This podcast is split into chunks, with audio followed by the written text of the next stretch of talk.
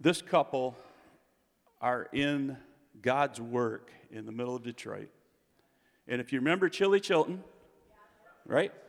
He started that church, and then this young couple came in behind him and took over in his place. And we have been supporting them since they've been there, which is about four years. Amen. And we've, we've already heard a little bit about uh, what's happening there, and I'm sure they're going to share some of their own stories today. And uh, Jacob and Don Bender, and I'm just introducing them now, and then we're going to see a video. So, Jacob and Don, would you give them a Mount Hope Church welcome this morning?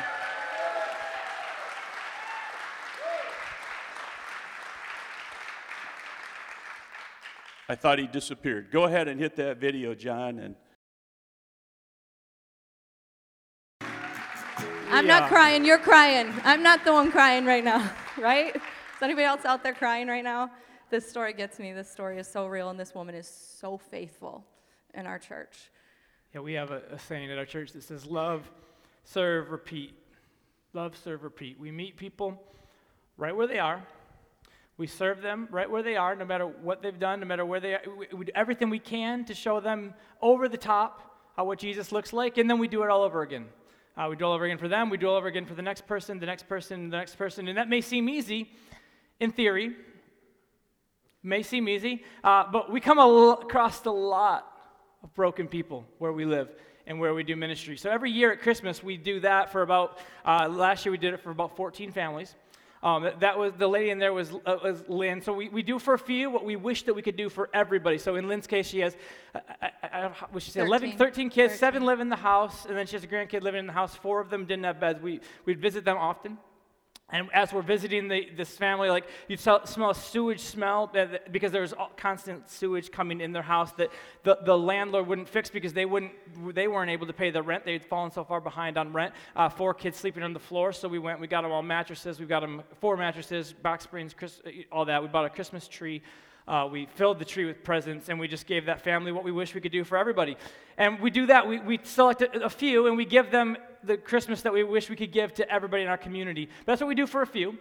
And then for everyone, Um, I mean, this year we're going to do it all a little bit differently. Instead of choosing individual families, we're going to open a toy store that mom, dad, whoever caretaker is, can come bring their children, have a, just a fantastic day to just have Christmas. The kids are going to decorate Christmas cookies, all the fun things, and have fun. While mom goes to our main sanctuary, and we have a store for them to shop with dignity without their money, to just have a free. I'm going to choose what I'm going to give my child, and it's a gift from Courage Church that they can wrap, and then wrap they right can. there.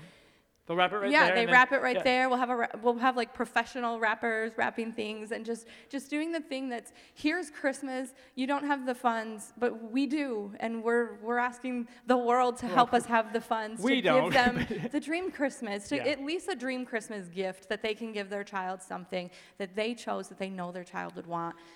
And it's Yeah. just we're really excited about the dignity that that's going to come with that. Yeah, they take year. it home and they can put it under the tree from them. It doesn't need to be from us. We, we will really, we really want to make it a dignified Christmas for them. And then for everybody on the 23rd, the couple days before Christmas, that come to church, we're going to actually do a toy giveaway where the kids can just come, have a celebration, unwrap the presents right there, uh, and it'll be great. But um, one thing that you're going to see as we continue to tell you some of the stories, and we're going to we're going to do some teaching through this. Is we love to teach, so we're going to we're not just going to tell stories. We're going to actually try to teach you and equip you uh, with some kind of fascinating things in the Bible, and hopefully that that blesses you. But if you want to support the work that's being done, obviously there's lots of ways you can do that. One is just going to be uh, you could give because we it's a lot. It costs just Joy to the Deal alone several several thousands It's like of dollars. eight hundred dollars to buy all the wrapping paper. Yeah, it's it's just It's thousands. I think I think the number is like six thousand cash, and then we get several hundred donations of, beyond that. So it's a lot. Uh, and and then we do other stuff. We're going to share with you about that. We're going to do like something called the reconciliation table. We'll tell you about in a little while. But another way you can help is we created these things called equip cards, and we're selling these. And it's kind of a trial run on them. And on this card, this is just a USB card. It works in a It computer. just plugs into your You computer. plug in your no computer, and on it is over 200 sermons. So if you you'll hear what you hear today, a variation of this one will be on there. Very detailed teachings uh, about the Bible, because that's really what we do. We do a series through the letters of John All three of them. We do a series through the Sermon on the Mount, a series through uh, the Ten Commandments, the gifts of the Spirit, the fruit of the Spirit. And this card is actually uh, updatable, so like next time we come back, uh, we'll have by, by, this time next year we'll have a sermon, a series through Romans. We'll update that for you for free if you do it. And what we do with this, because it's a, don- a fundraiser, we do it on a pay what you can basis. Uh, the minimum is the minimum we say is 10 cents per sermon, which comes to $20. Uh, and I think some people can do that. They say, hey, I'll pay $20 for the card. If you can't pay anything, we'll give you a download link. Uh, we just have to at least cover the cards. But I think some people here can say, I'll pay a dollar a sermon, and there's $200 for the ministry. We're not keeping any of it. It's all going to the ministry. Somebody might say, hey, I want to pay $5 a sermon. Whatever it is, you do the math. We'll give you the card uh, if you if you want to do that. Uh, and so we equip you uh, with a lot of teachings, and then of course you're equipping us to do the work uh, in Detroit uh, helping us feed kids, put coats on kids, clothe people, give families Christmases, uh, do all this types of stuff that we do. We also have some T-shirts available. So that's kind of the, the idea behind these, and we would love to talk to you in the back if you're interested in that. So let's get into this. I'm going to say a quick prayer, and then we're going to start. We're going to start. Uh, Jesus, thank you so much, Lord, for this amazing church, Lord. That they would uh, that the, they support the work you're doing in Detroit, Father God. They're doing amazing work here, Father God. Uh, Father God, thank you for Pastors uh, Norm and Pastor Barr, Father God, and for the friendship that we've had with them over the years and the way that it's even starting to bloom and develop into new things, Father God. We thank you for that, Lord. They're amazing people, and we're so honored to be here, Father God. Lord, we also lift up Courage Church right now, also having service in Detroit. Let your hand be on that service. Let it be on Don and I here today, Lord. Holy Spirit, may you speak through us today. That only the things that you would have Don and I to say, God, let us just say that today and say nothing else. Uh, let it not even come out of our mouths, Lord, if it's not of you. And we love you and we thank you. It's in Jesus' name we pray. Amen. Amen. Amen. Okay, so what, what, what, we try to do everywhere we go is we try to share a little bit about Detroit, which we did a little of. We're going to do a lot more of. Uh, and then we're going to also teach. And because this week is Thanksgiving, we thought, why don't we teach something that kind of relates to Thanksgiving? Food. Right, you're about to all go on it's Thursday and food. have this amazing meal with your family. We just had a amazing meal. Yeah. So much food. Your pastors are amazing Dude. hosts they're, they're, awesome. You guys have great Amazing.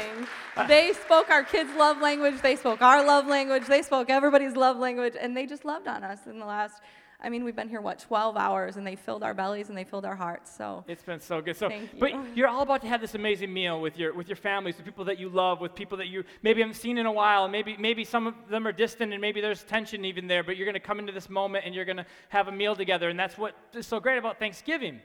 And uh, and we, I'm really hoping, we're really hoping today, and we're praying that we can give you something, kind of a new meaning to the concept of the table and the concept of what it means to sit at a table with your family or with your friends, uh, and really give you a greater context of the sense and sense of mission in your life. Uh, and, and, we'll try to also relate it to what we Before do. Before we start, I just want to say yeah. we're not making this up to make it fit with Thanksgiving. This is something that God has put in our hearts for our ministry in Detroit, and something that we have been delighted to find yeah. is a really solid theology, and we're like, whoa, this is amazing. This is why the church eats so, together. So, Don, if, if, if, if somebody were to ask you, what is the, vi- the mission? What's the mission of Courage Church? How would you sum it up? Reconciliation. Just one word? Bam. Yeah, we're, we're one word. Yeah. You sum up the entire mission in one word. Yeah, one word. Okay. 2 Corinthians 5, and I'll read it to you in a second. But in 2 Corinthians 5, Paul says this. He says, You've been given the ministry of reconciliation. Now, you can search the entire Bible. I dare you to do it. Search through the thing. You get lists of things like of what ministers can kind of do, but you aren't given physically any other ministry besides this one. Paul says you've been given the Jesus gives you the great commission. It's a mission to make disciples, and Paul puts it this way: your ministry you've been given is to reconcile people back to God by not counting their trespasses against them, and you've been entrusted with that ministry. That is it. In the is entire Bible, unsure you don't yet? have you don't have youth ministry, you don't have children's ministry. Those things are all amazing, but you got to kind of run it through that filter of, of reconciliation. Is this doing that? So um, this is what it says in 2 Corinthians 5, and I'm just going to read two verses of it. The whole section is amazing, but 18 and 19 say all this is from God. Let me actually, actually put this on the screen. Um, there we go. All this is from God who through Christ reconciled us to himself and he gave us the ministry of reconciliation. That is, Christ was reconciled.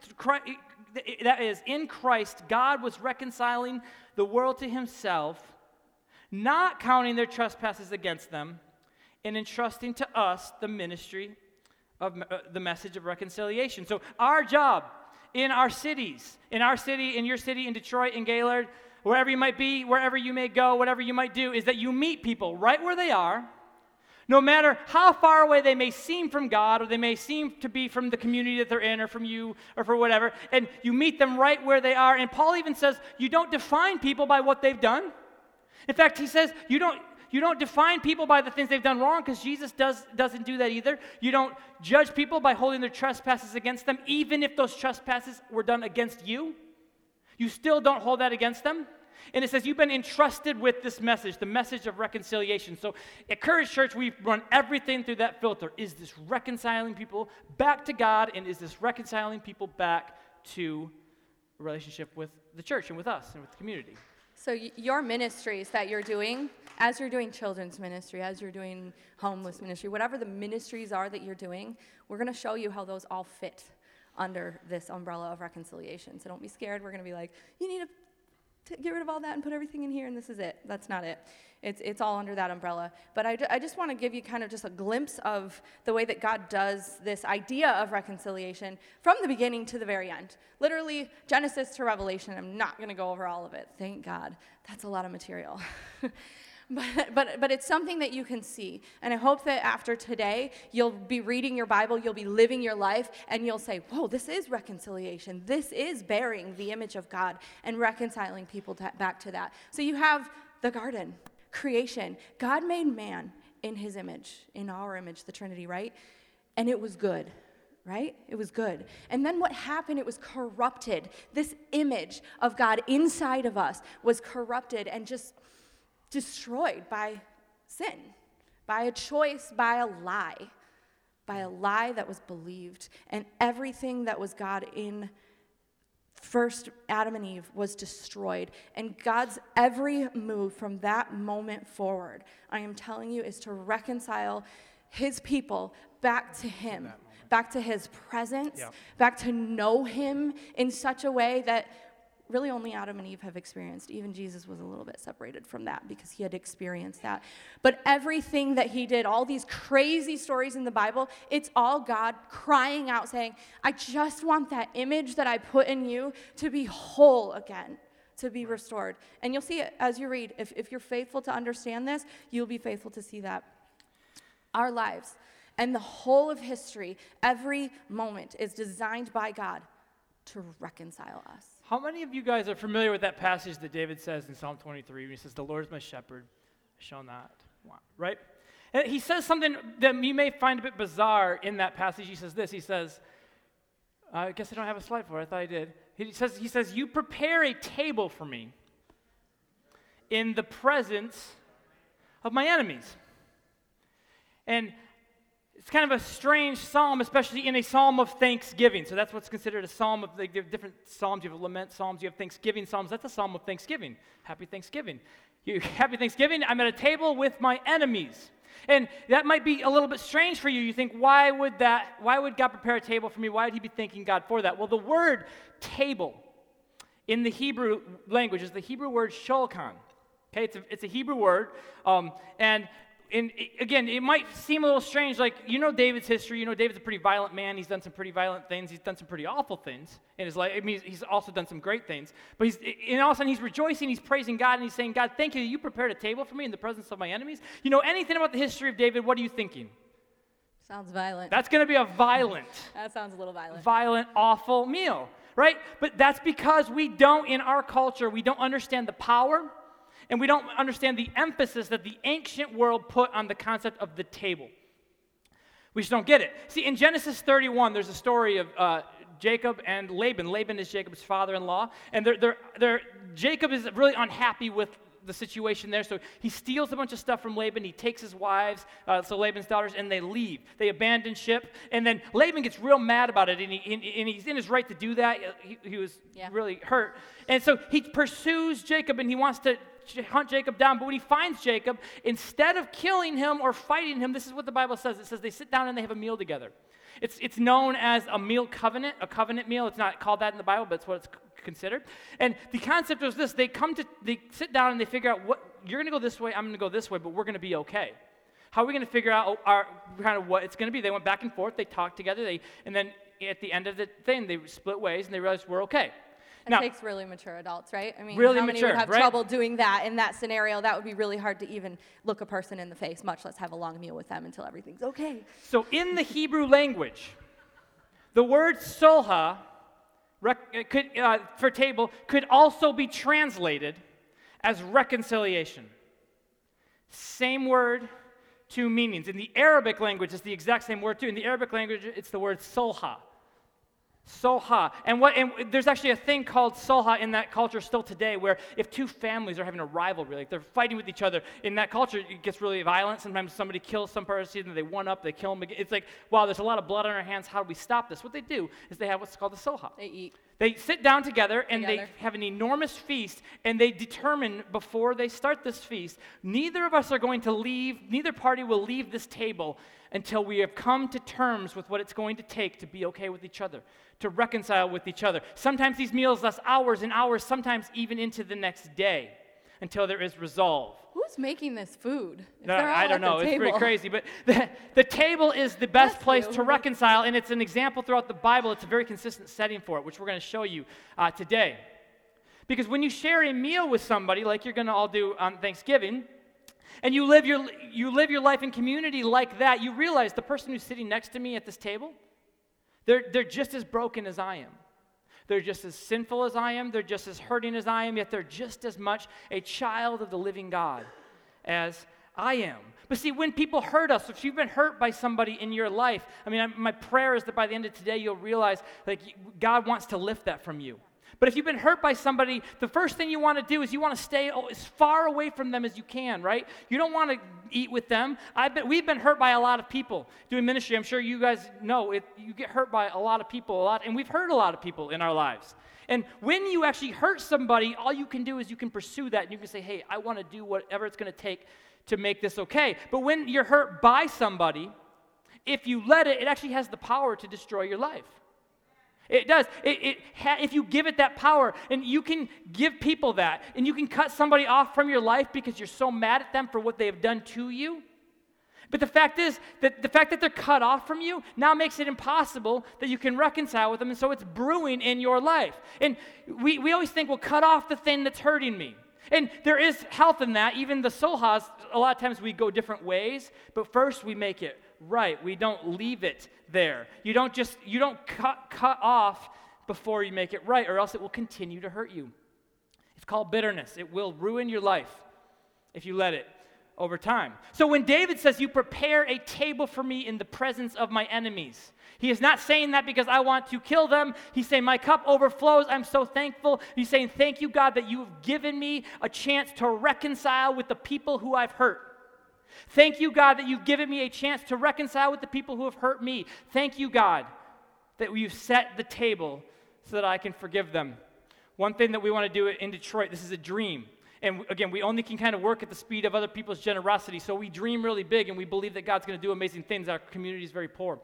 But we bought a house, a two unit house. Uh, we host mission trips from uh, there, and we host some interns that live there. And we have a side lot next to this house. And one thing we want to do is we want to level the lot. It's been Okay, very can, hard can to I just explain what this side lot is? You guys don't have tiny properties like we do in Detroit. You have these Oh, yeah, big, sprawling. Uh, the side lot is probably about the size of your stage. That Yeah. is a huge chunk of property in Detroit. Yep. That's an entire lot. That's the houses are stage to stage next to each other. You would probably fit three houses in Detroit into this room. And so we This- want. so can you imagine that with Yeah. us? And Little spot. I'm, I'm trying to help you visualize it because I realize we like want to make it like a little community garden area, fire pit, and then we want to build a table that goes the entire length of the entire thing. but the ground is bumpy. Yeah, we got to level it. Really we've, been, we've tried like 10 times. We've tilled it so many times. It's been a nightmare. We don't know what we're It's doing. so much harder. Vision always, like, it always, there's always like a wall you hit when you have visions lot of like this. A lot of them. We've A hit a lot lot of on this. So pray for us to get over that. But we want to build this table. And then what we want to do is we want to reconcile with our community. We want to set the table for them. We want to take Jesus literally when he says in Luke 14, when you give a banquet, don't invite your friends. And when we host mission trips that come through, and this table, once this table's built, we're going to actually take those teams and they're going to go out to the highways and the byways. And they're going to bring back the poor, the lame, the blind, the ones who cannot pay us back, and we're going to give them a banquet.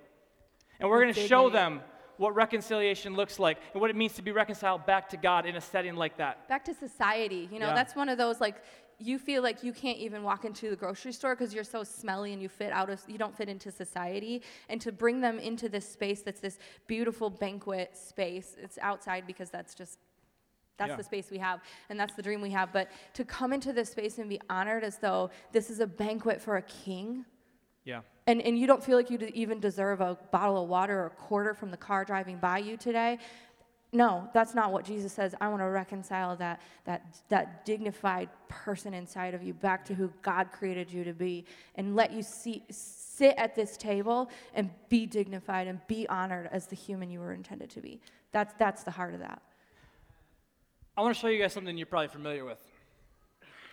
You're familiar with the Lord's Prayer? Jesus, in, uh, in Matthew 6, Jesus gives the Lord's Prayer. In Luke, the disciples ask Jesus, How do you pray, Lord? And Jesus says, Hey, this is how you pray. He says, When you pray, you don't heap up empty words. You don't babble. You don't say too much. God's not impressed when you say really spiritual stuff to Him. That's not what He's looking for. He's looking for something else. He says this He says, When you pray, pray like this Our Father who's in heaven, hallowed be thy name. Thy kingdom come, thy will be done on earth as it is in heaven. Now, what these first two lines are actually saying is they're saying, uh, God, let our earthly lives reflect what's already up there, what's already in your heart, what's already going on in the kingdom of heaven. Let our lives here be about the business of bringing what's up there down here. That's what it's saying. But then he tells us how to do it, okay? And you have to look closely to catch this. Give us this day our daily bread. Now, what does that sound like? food It does sound like food, doesn't it? Now, we know it's they're so manna, we know it's provision. I'm not going to tell you it's not all those things, but I'm going to tell you it's so much more than those things. Because watch what he actually says. He says, Give us this day our daily bread and forgive us our trespasses as we forgive those who have trespassed against us. The Lord's Prayer is asking the exact same thing that David is asking for in Psalm 23. He's saying, God, every single day, prepare a place for me in the presence of those who have wronged me so that I can forgive them. Set the table, Lord, with everything that we need, that we can be agents of reconciliation in a world that has done a lot of evil against us and has hurt us. Let us be the first ones, church, to say that we're sorry, even when it's not our fault. Let us be the ones to forgive no matter what it is that somebody has done to us. Give us this day our daily bread. Give us the opportunity every day, and give us the strength that it takes every single day to forgive. But how do we find that strength when who we are and who we were intended to be in that image of God has been ransacked by sin? Even if you lived a perfect sinless life, you still are separated from God. Your, your image of who He is in you is still broken. Okay, so if you if you look at this, can you go back to the first part of the the Lord's Prayer? This this our Father who art in heaven. You probably don't have it up there. Our God in heaven. This this word for heaven. This is this is the air. This is there's some. Basically, you can study this and, and, and realize it's our God who's as close to us as the air that we breathe. He's so close and he wants to be so close. Let your kingdom, let who you are, God, let it be done right here on earth. Let me let me bear the image that you created me to bear in that garden. Let me be God who you are. Be so close to me. Now, what does that even look like? What does that take? Encountering God. Now, your worship team basically preached this sermon this morning with all the words that they sang. It was just beautiful. I mean, like the Holy Spirit's here, and I just, I, I just want to share one really quick thing. I, I loved having my kids in worship. That was awesome. We don't do that at our church, so keep doing that. Um, but my five-year-old in the middle of worship looked at me and goes, "Mommy, my heart's beating so fast. I feel so happy." And I was like, "That's the Holy Spirit, baby." He's here. So if you're ever not sure, yeah, he's here. Yeah. The five-year-olds know. Just ask them all about it. They'll tell you exactly what it feels like and what it's doing to them. It's beautiful. I was like near weeping. Well, I was. I probably makeup all over my face. I'm like a raccoon out here. Go to the mirror, bathroom. See the mirror. Isn't Thank she? you. All right. So, what does this take? What does this look like? It's encountering Yeah. the living God who's active in the world today. I think sometimes we think like God's dead. No, no, I mean, or he's, he's coming back someday. Like, where is he now? No, he's as close to us as the air that we breathe. Jesus sent the Holy Spirit to be the paraclete, to help us, to be an advocate, to, to be next to us and close to us. And what is he doing? He's coaching us through life. He's teaching us how to bear the image of God. What does that even mean? How to take what's in here and turn it into what's up there in heaven, in the eros, in, in, in this, this identity of who God is. So the more we understand who God is, the more we can be who God is, right? And, and how do we understand that? We understand that through the life of Jesus, because he was this incarnated version of God. He was God but he was, he was distinct as human. Yeah. He, he came into humanity to, to redeem us. There's a whole bunch of stuff there. Study the Trinity, ask your pastor about it. He knows all of it. But God wanted to demonstrate as we sit here on earth and we're like, I, I don't understand who you are, God. How am I supposed to reflect that? He's like, all right, here's Jesus. You look at the ministry of Jesus. Why do we say we should do as Jesus does, right? So we're, we're going to try and be Jesus to these people. Jesus with skin on. Well, Jesus did have skin on, so you just be Jesus. So we don't have to say that anymore. but then the Holy Spirit is here with us to be that too, to teach us who God is, to, to have some peace in, in ourselves. So, so we start. We start by encountering God. And that can happen in, while you eat. Um, you, can, you can experience God through food because He created that for us to tangibly touch and to, to not just fill our bellies, but to like, have you ever had like a burger? I love burgers. Have you ever had a burger and you're like, I just feel so alive right now. This is so good. I literally, I sat in Manhattan. We're sitting at Shake Shack, me and my sister, and we're, we both like take a bite and we look at each other. We're like, what is this? This is so good. And we just like every bite, we're like, oh, I feel so alive. Like uh, there were drugs or something. No, that's God. You can experience God through food. It's real. And I know some of you ex- have experienced it. Your love language is probably physical touch. just saying. Saying, just throwing that out there. We can experience that through our families, through, through our relationships, and that's what God's trying to reconcile. We need to have peace where there, there probably should be fear. We need to trust God when the finances don't add up on paper, and everybody's like, You need to see a financial advisor. And you're like, But I have Jesus. you just trust Him, and you do your very best with the, your mind and your heart. You love God with both your mind and your heart, right? So we do things, but, but when, when life's just out of reach. We trust God because it doesn't make sense, but he's, he's designing it, so we're going to do our best. But I have this, this story. Okay, so when we first moved to Detroit, don't get scared because I'm not. Um, this crazy thing happened to us. So, probably from here to your pastor, there was a wall, and we lived in this loft, and my kids slept probably right here. Brooklyn's little head, Fiona's little head, and Millie. We didn't have Eloise then, we have four kids now. Um, so, they're sleeping, and our van's parked about there. I'm telling you, the sidewalk was like the widest sidewalk in Detroit, and that's how far it was. There was no grass, okay? This is, this is Detroit. So street parking, vans parked right there. All of a sudden, we're up in the back of the apartment, and Jacob runs down the stairs because there's, there's sirens and there's a fire truck. And I'm like, oh, what is happening? I'm so tired. I'm so tired. I'm a mom. I'm tired. But he runs down. He's like, it's our van. Our van is on fire. Our van. Somebody just randomly drove by and lit our van on fire. And you can imagine as a mom, okay, there's two things when we moved to Detroit that I have fire drill for. Where are my kids? And what if I hear gunshots? So I'm here worried about Every gunshots. Day. Okay, I roll off the bed underneath and I'm safe right? Because gunshots don't go on the floor. I don't know. I don't know. This is just like get low, but that's probably a fire drill. I don't know. This is my fire like gun drill because there are guns in Detroit and you hear a lot of gunshots. But I didn't know what to do. I was like, I didn't, I didn't practice for fire outside. And the first thing that popped in my mind is all those movies that are like, the van's gonna explode. It's fire and gas and explosion. And I panicked for two seconds, and then I was fine. I went down, I scooped up my kids, I took a deep breath, and the Holy Spirit has been dealing with me at this point for several months. Fear is not for you. Please, just let's deal with this. And all of a sudden, I was just like, everything's fine. I was like eating that burger and I'm like, oh, I feel so happy. It's just like that was my experience with God. I'm holding my babies. And I don't know if it was a dangerous moment or not. I don't know, but it felt really dangerous. And I felt like God had his arms around me. And I don't know if you can see in that window right there. That's my baby's bedroom. We're sitting there, and you cannot see the look on my face, but I am smiling, guys.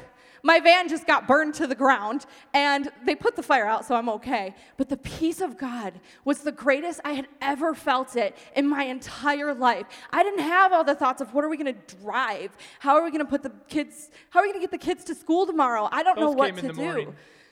What? Those thoughts came in the morning. Oh, yeah. I mean, you figure that stuff out because you're trusting God that He's doing a thing. And that moment proved to me that I'm okay. And when I sat face to face with somebody, as I struggled with something in my life that had guilt and shame or fear, and I looked the drug addict in the face who's weeping in the presence of God at my church saying, I don't want to do this to my family anymore. The guilt and the shame is so heavy. I can't even see them. I can't go to Thanksgiving with them because they won't forgive me.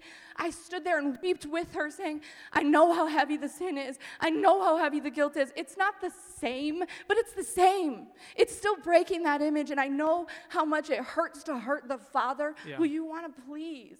And it's not just to please him, it's to be in his presence, to be whole. We want to be whole because that's how we were designed. And that's, my friend, that's how you bear the image of God. To say, this is God and this is what it looks like in this scenario. And for her to say, wow, I just feel like God, God's presence is here in the community. When, when we're okay, our relationships start to be okay. Our family, the family was God's idea. The father and the son, hello, like that's a great relationship. United by the, the, the Trinity, unites, united by love, by the Spirit. That should be us. We should be mimicking and replicating that. You should be okay at Thanksgiving sitting at the table with your family. And if you're not, God wants that to be okay. And He wants you to be encountering Him so you're okay. And He wants your purpose. Then, out of that, your purpose of who you are, once you're okay and your relationships are okay, then who you are in your community is okay. You're serving in your church, Yeah. and your purpose is what you're supposed to be doing. If it's picking up the pennies so somebody doesn't break the vacuum by sucking them up, that's your job because that sets you on fire. And if it's if it's singing on the worship team or greeting people or just finding the people that look left out and just making them feel loved, that's your job. Do be part of that purpose and and show up. Show up. And, and when we do when we do ministry in Detroit, we do we have a backpack giveaway. There's a picture of us in the park. Okay, so we show up at this park, and we have like, I don't know, like 150 people sometimes in our church. They show up when they want to, but sometimes it's 200, but it's like 90 people, okay? That's how big our 50. church is. It's always different. Yeah, I mean, sometimes people just don't show up. But when they do show up, all of a sudden we go to the park and we do this outreach and we give away backpacks for school. And like these, these kids don't have backpacks otherwise at school. They don't have any school supplies. We give away backpacks and we get what? A thousand people in the Yeah, park. They just come from year. everywhere. And we're like, okay, they're not coming to our church. Our church isn't a thousand people. What's happening? But you know what? I've realized the more we show up, the more God's image is just getting out there. Like, this is Jesus. This is Yeah. what Jesus wants to be here right now doing for you, feeding you, giving you clothes, giving you back. Whatever that looks like in your community, do that. And please just show up. Because you know what happens when you show up? We had a family walk in the doors. We, I, I've never met them before. I think they were at this event somewhere. they they were. Probably said were. they I could probably find their picture. They said they were at this event. They walked in our doors and they said, Our house got shot up this week. 13 bullets went through our, the front of our house, and one through, went through my three year old son's foot. And one went right over my seven year old's head. And I just wanted to go somewhere and thank God for protecting my family. And I wanted to declare his name over my house. Yeah. They didn't know where to go. They just said, I didn't know where to go to do that. I just knew Courage Church. I just kept hearing Courage Church, Courage Church, Courage Church. Because guess what? Courage Church showed up. Yeah. And when they needed to show up and be in the presence of God and be transformed, Courage Church, that's the, God just put that in because that's where they knew the image of God was. That's where they knew they could encounter God. So please show up.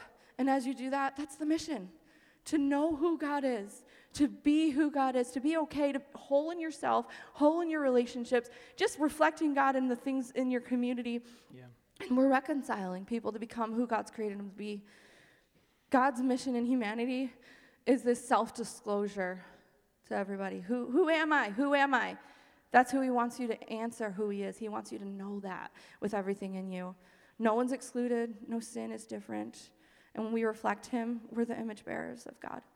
That was manifest especially in Jesus. So let's be Jesus, right? Just be Jesus.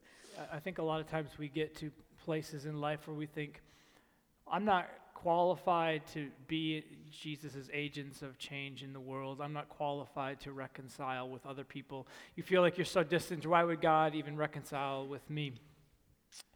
And I want to give you a couple more examples uh, from the Bible that I think will help clear some of that up for you. Um, there's this moment after the resurrection.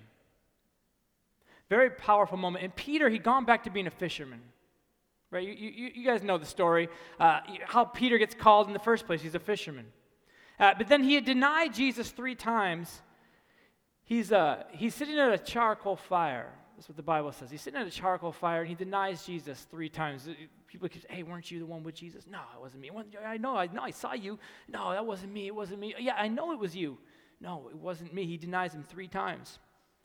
So, and then after that, of course, Jesus dies. And as far as Peter knew, the resurrection, he didn't know about all that yet. He thought Jesus was dead. And so, what else do you do, right, when you've blown what seems to have been everything in your entire life? You seem like you land at the bottom. You go fishing. That's right. You go back to who you used to be, right? You can eat.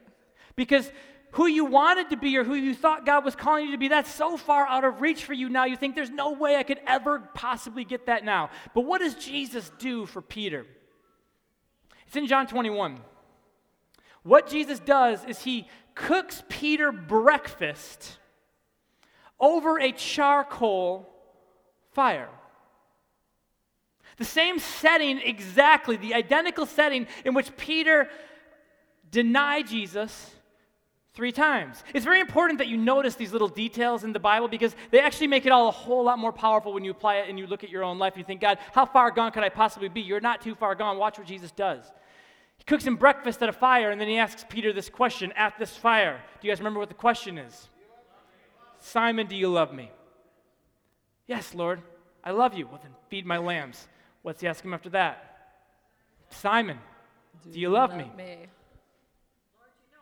You know I love you. Simon, do you love me? Yes, Lord, you know I love you. How many times? Three times. For every time that Peter denied Jesus at a charcoal fire, Jesus, after cooking him breakfast, had Peter tell Jesus how much he loved him at a charcoal fire. Then Jesus says these words Follow me. The same call he'd given Peter a couple years before that. Because there is literally nothing you could possibly ever do that could separate yourself from the love of Jesus. And your gifts and your calling, they are irrevocable. And I know that your trespasses sometimes for Jesus, he's looking at him, he's like, Peter, I know these trespasses were directly against me. You denied me directly. And you know what he does? He says, I'm not going to count that against you. I don't count that against you. Reconciliation. Rachel, if you want us to come up and start playing, um, rewind just a little bit in that story, or from that story to before the resurrection. And you're at this moment, the night that Jesus was betrayed. Jesus, he had one last meal. It's a very consistent thing, right? With his closest friends uh, in a room known as the upper room. It's the Latin phrase, the cenacle. It literally means to dine or I dine. This is the place that I'm dining. Okay? And it's there that he makes the announcement, of course, that what? That one of you is going to deny me, or one of you is going to betray me. Somebody else is going to deny me. So he's there with his friends. One's going to deny him. And Judas, he's there with everybody. And do you know what Jesus does for, Jesus, for Judas and for everyone else? He washes their feet. He washes Judas's feet, knowing that he's going to deny him. Knowing that Judas was about to turn Jesus in, he would have Jesus' blood on his hands. Jesus washes his feet. He served him. It's almost as if Jesus knew, I'm not going to get another chance to reconcile with you, so I'm going to do everything I can to preemptively do anything I possibly can to reach your heart before this is too late. You prepare a table for me in the presence of my enemies. So Jesus, he shares one last meal with Judas. And it's during that meal that he says what? He says, he washes the feet of his betrayer, and then he says that he says, This is my body, and it's for you. Could you even imagine being Judas in that room in that moment, saying, Wow, this body's for me? This blood's for me? Knowing what you had done, knowing what you'd set in motion, knowing what you would do. This is for me? Your blood's for me? Matthew's gospel puts it this way it says, this is my blood, the blood of the new covenant. It's poured out for the forgiveness of sins. As the table is a representation of what happened on the cross, what Jesus did on the cross. And every time that we come together and we, we have a meal, we share it with somebody, what we're doing is we're demonstrating that same reconciling love that says the people who are at this table with me, the people who are in community with me right now, they matter just as much as I do. Jesus died for them just as much as he did for me. In fact, the word Eucharist, what does it mean? It means thanksgiving. It means th- they gave thanks. Thank you for what you've done, Jesus. Thank you that in the broken state of all of our lives, you meet us right where we are. Thank you, Jesus, that you've given me the opportunity to reconcile with my neighbors. You've given us the, rec- the opportunity to reconcile with the people in our city. Is that's our heart for our city. That's our heart for Detroit. We want to wash the feet of the people who have done us wrong, who have hurt us. We want to exist for the people who aren't in our church yet. We want to be out there. We want to be loving them. We want to be meeting when, where they are. They are the ones we want to set the table for and invite them in. That's why we want to do the reconciliation table. We're here for them. We're serving them. We'll wash their feet. And the thing that makes the gospel so incredibly significant, and the thing that makes communion so incredibly significant, is there is a seat for everyone at this table. No sin is bigger than other sin. It's all sin and it's all separating us. It's all destroying that image of God in us. We have to encounter Him. But here's the beautiful thing at that fire, Jesus showed up right where Peter was. And all over the Bible, God meets us right where we are. This Peter didn't go there because this is a, a, good time, you know, like, oh, I had a good time at the fire. Let's go to the fire again. I love the fire. This was a bad memory for him. And but he still he showed up and Jesus met him right where he was in his brokenness. We come to the table broken in the image of God just completely plundered by sin. No one comes to the table reconciled. Right. Don't show up expecting everybody else to be okay. Come to the table ready to take on and bear and learn what the image of God should be in you. And when you do that, you start to treat others as though they're bearing the image of God in them. That's what we're doing in our relationships, in our families, in ourselves. Treat yourself like you see how Jesus sees you. You've heard this before, you've heard it. Don't expect everybody. This is a process, this process of encounter, bearing the image of God to the world. Israel was a light to the nations. They'll know by your love for one another. I mean, guys, it's laced in the Bible everywhere. This is the divine embrace of humanity by the Spirit of God, He reveals who He is to us by His Word, by His authoritative scriptures. That scripture has authority and it's real. Never look at it and say, but not the scriptures. No, no, no, no. Bring the scriptures to the center and say, but the scriptures. Now, who is God? And if it doesn't match up with, with who you know God to be, ask questions. Don't just take it right where you're it's, if it's creating tension, we're, we're equipped by the presence of God, by the image of God, to reconcile and be reconciled. Let's be who God is in this broken world. We're all broken. We all come to the table not reconciled. Your marriage can be reconciled, every single part of it. I'm not saying mine is, but we're working on it. And we're working on bringing Jesus right back to it and never stop working on it. Your children, if they're far from God or making mistakes, that can be reconciled. God's doing something. Be Him to them. Yeah. And he'll begin to restore that. He wants to do that. That's his goal to reconcile every single one of us, to reconcile our communities, and then reconcile all of creation, and no one is excluded from that. No one. Your mind, He can reconcile your mind. Your job. This is not limited to your role in the church. This goes into your workplace, and that's really, really important. The things you do if you have tension with your boss or your coworkers, or if you're just not doing your job well, or someone's making it so you can't do your job well, or you just don't feel right at your job, whatever that is, God can reconcile that. He can make it right, and He can build a path for you to be Him in your workplace. Everywhere you go, when you go to the grocery store, when you pick up your kids from daycare, or you, at all the things you do, you're serving people, you're being served. God wants to reconcile all that. At this table on Thanksgiving, if you have family that things are just not okay with, this table is not for starting a fight, it's for bearing the image of God to other people and recognizing the image of God and those that there's tension with. And that, my friend, is what will restore it. God the presence of God. So please, if you have a Thanksgiving meal that you're not going to, go. And if you have a Thanksgiving meal that you're not looking forward to, go. And before you go, sit in the car and weep with the Holy Spirit and let Him change you. This morning, weep with the Holy Spirit. Let God be who He is to you so you can be whole and that relationship can be whole. It can, God can heal your family and your tensions. Yeah. Show up, be who you're supposed to be. All right. Let's pray.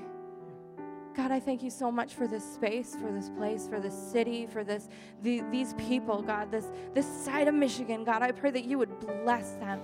God, that you would restore them individually, the, the little pieces that we haven't quite given to your image yet. God, I pray that you would just, your image would be so beautiful that we can't do anything but reflect it, God. And I thank you in this space that you're doing that in this space already, God, in this church, God. And, and even though we have churches next to us. We're one, and we are the the demonstration of who you've asked us to be in this community, right here in this church, God. And they're going to do their part, and we're going to do ours, and we're going to lock arms, God. And we're all going to have the kingdom mindset to restore your image to each other into this broken, broken world. I thank you for that. If you're in this place and you just say, I need that, I need something in me to be restored so something in my life can come back to this image of God and be reconciled. If you want that, please just stand up right now and we want to pray for you. Please, anything. If you just are like, no, I just really want that and I don't even know what it is, but God is telling me, bear my image. Bear my image. It will bring healing and, and reconciliation. We want to pray with you. Thank you, Jesus. We love you so much. God, I thank you for these brave, courageous souls that stood up today, God. I pray that you would draw them in. Draw them into your presence to be transformed, just like you transformed Moses at the burning bush. It's not the bush that was burning that mattered, it was the transformation in Moses' heart that was the thing that you wrote about that you wanted the world to know. And I pray right now that, that, that there would be an experience with you that would happen that, that, that, that they can write home about, that they can declare from the rooftops, God, that you would restore that and you would show them what that's going to look like, that you will do it and you will encourage them in that. God, I pray for healing and restoration. Thank you, Jesus. We love you.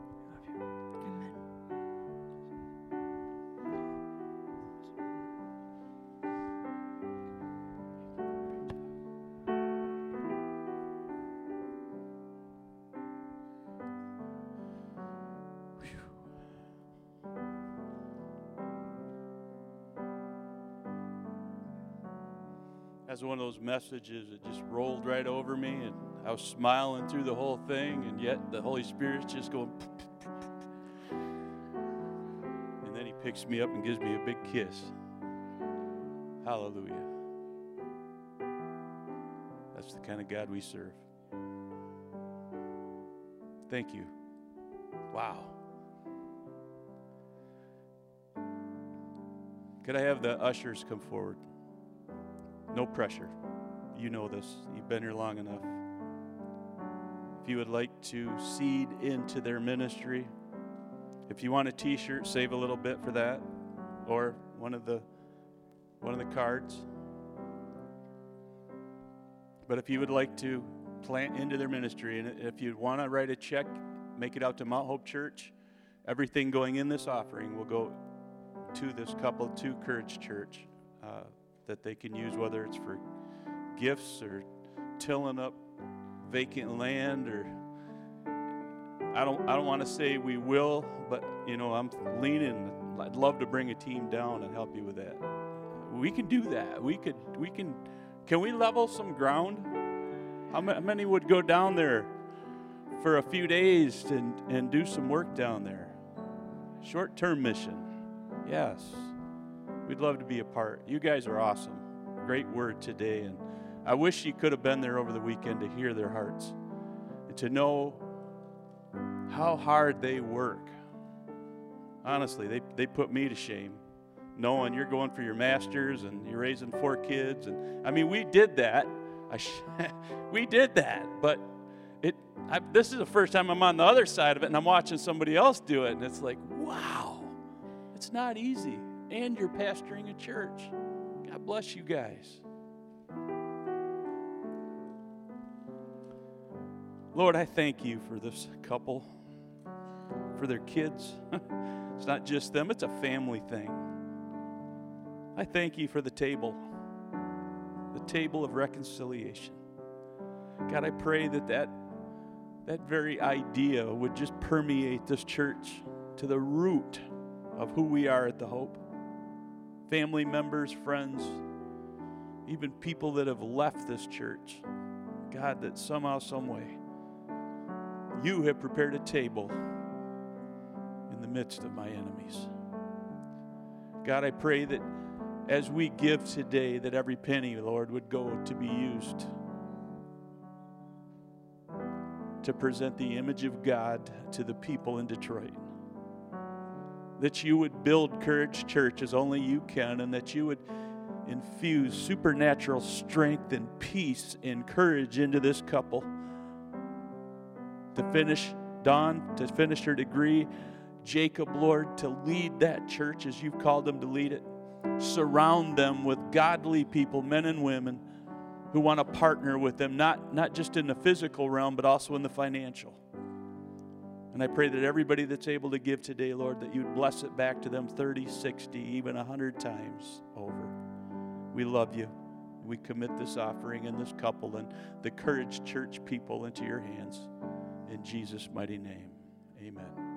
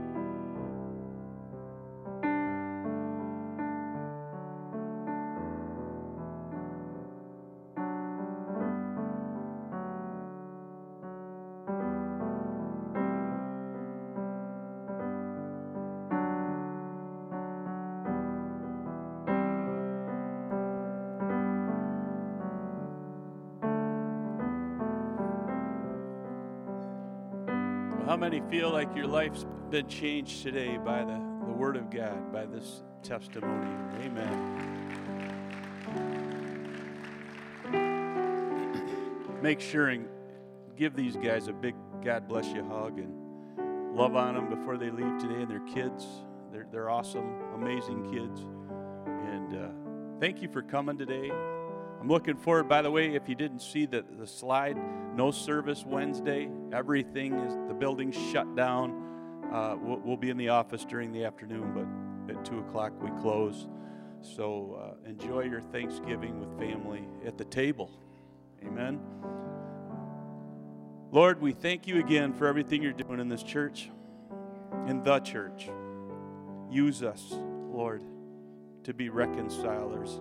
Use us to present the image of God as you see fit, Lord, as you want us to look to this world so that they can see the Jesus who lives in us.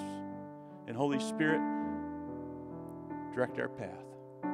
Help us to know when to turn left, when to turn right, when to be bold, when to be silent. Lord, we commit our lives, our testimonies, this church, our ministries into your hands and the very success of them.